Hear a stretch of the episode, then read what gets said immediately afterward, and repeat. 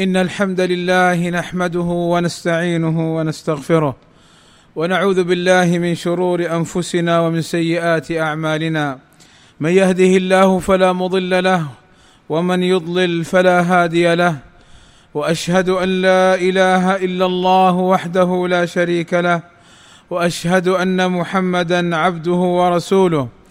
ألا وإن أصدق الكلام كلام الله وخير الهدى هدى محمد. وشر الأمور محدثاتها وكل محدثة بدعة وكل بدعة ضلالة وكل ضلالة في النار.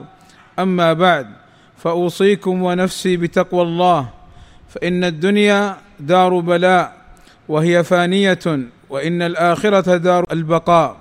عباد الله السنن الرواتب بعد الصلوات المفروضة من صلاة التطوع التي جاء فضلها وحث النبي صلى الله عليه وسلم على فعلها فمن حافظ عليهن بنى الله له بيتا في الجنة.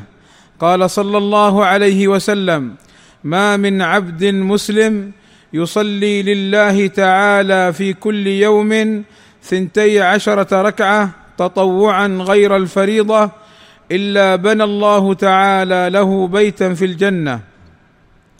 وقد جاء بيان هذه الصلوات في قوله صلى الله عليه وسلم من ثابر أي لازم وواظب وحافظ على اثنتي عشرة ركعة في اليوم والليلة دخل الجنة اربعا قبل الظهر وركعتين بعدها وركعتين بعد المغرب وركعتين بعد العشاء وركعتين قبل الفجر.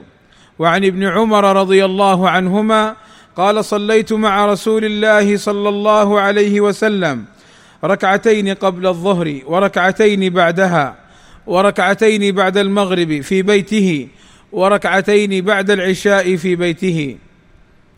وإليكم عباد الله شيئا من بيان هذه السنن التي جاءت عن النبي صلى الله عليه وسلم فمنها سنة الفجر وهي من السنن المؤكدة.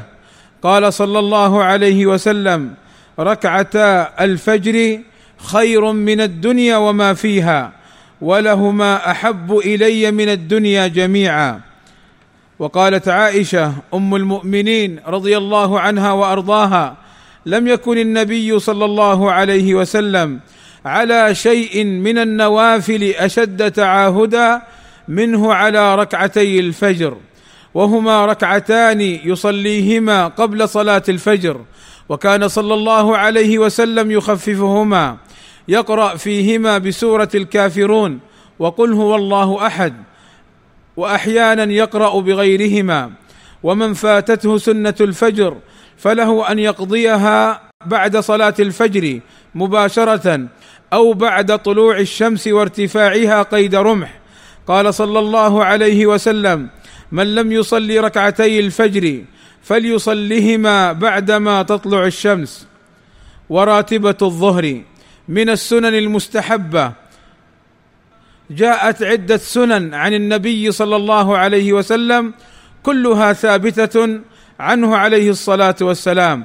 فلك أن تصلي اربعا قبل الظهر واربعا بعدها ولك أن تصليها اربعا قبل الظهر واثنتين بعدها ولك أن تصليها اثنتين قبل الظهر واثنتين بعدها.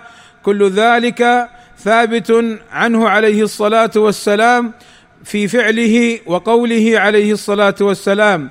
من ذلك قوله صلى الله عليه وسلم من حافظ على أربع ركعات قبل الظهر وأربع بعدها حرمه الله على النار ومن فاتته الأربع قبل الظهر صلاها بعدها لحديث عائشة رضي الله عنها أن النبي صلى الله عليه وسلم كان إذا لم يصل أربعا قبل الظهر صلاهن بعده ومن فاتته سنة الظهر التي بعدها صلاها بعد العصر لفعله صلى الله عليه وسلم. وأما سنة العصر فيشرع لك يا عبد الله صلاة أربع ركعات قبل العصر. وقد دعا النبي صلى الله عليه وسلم بالرحمة لمن صلاهن. فقال عليه الصلاة والسلام رحم الله امرا صلى قبل العصر اربعا وسنة المغرب ركعتان بعدها في البيت. فعن رافع بن خديج قال أتانا رسول الله صلى الله عليه وسلم في بني عبد الأشهل فصلى بنا المغرب في مسجدنا. ثم قال اركعوا هاتين الركعتين في بيوتكم. وكان صلى الله عليه وسلم يصليهما بعد المغرب في بيته ويقرأ فيهما بسورة الكافرون. وقل هو الله أحد. فعن عبد الله بن مسعود رضي الله عنه قال ما أحصي ما سمعت رسول الله صلى الله عليه وسلم يقرأ في الركعتين بعد المغرب والركعتين قبل الفجر. قل يا أيها الكافرون وقل هو الله أحد. والله أسأل لي ولكم التوفيق والسداد وأن يغفر لنا الذنوب والآثام. إنه سميع مجيب الدعاء. الحمد لله رب العالمين. والصلاة والسلام على المبعوث رحمة للعالمين وعلى آله وصحبه أجمعين. عباد الله وسنة العشاء ركعتان بعدها كما في حديث ابن عمر وركعتين بعد العشاء في بيته. ومن الصلاة التطوعية قيام الليل قال صلى الله عليه وسلم أفضل الصلاة بعد الفريضة صلاة الليل. وحث صلى الله عليه وسلم على المحافظة عليها.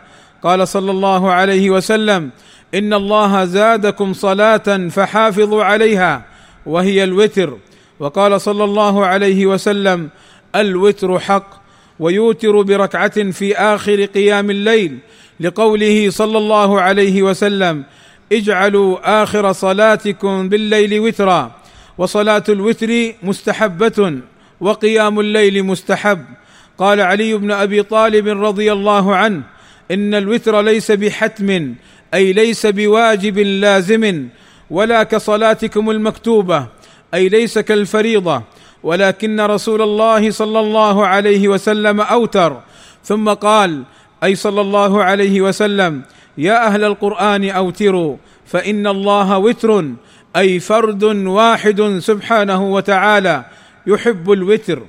ووقته من بعد صلاة العشاء وآخره طلوع الفجر.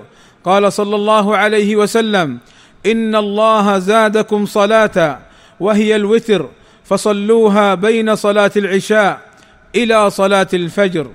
وقيام الليل مع الوتر إحدى عشر ركعة ويشرع أن يصليها تسع أو سبع أو خمس أو ثلاث أو واحدة. لما جاء عنه عليه الصلاة والسلام. وقال صلى الله عليه وسلم الوتر حق على كل مسلم. فمن شاء أوتر بسبع ومن شاء أوتر بخمس ومن شاء أوتر بثلاث ومن شاء أوتر بواحدة. وقال صلى الله عليه وسلم صلاة الليل مثنى مثنى فإذا خشي أحدكم الصبح صلى ركعة واحدة توتر له ما قد صلى. واخر دعوانا ان الحمد لله رب العالمين. والصلاه والسلام على المبعوث رحمه للعالمين.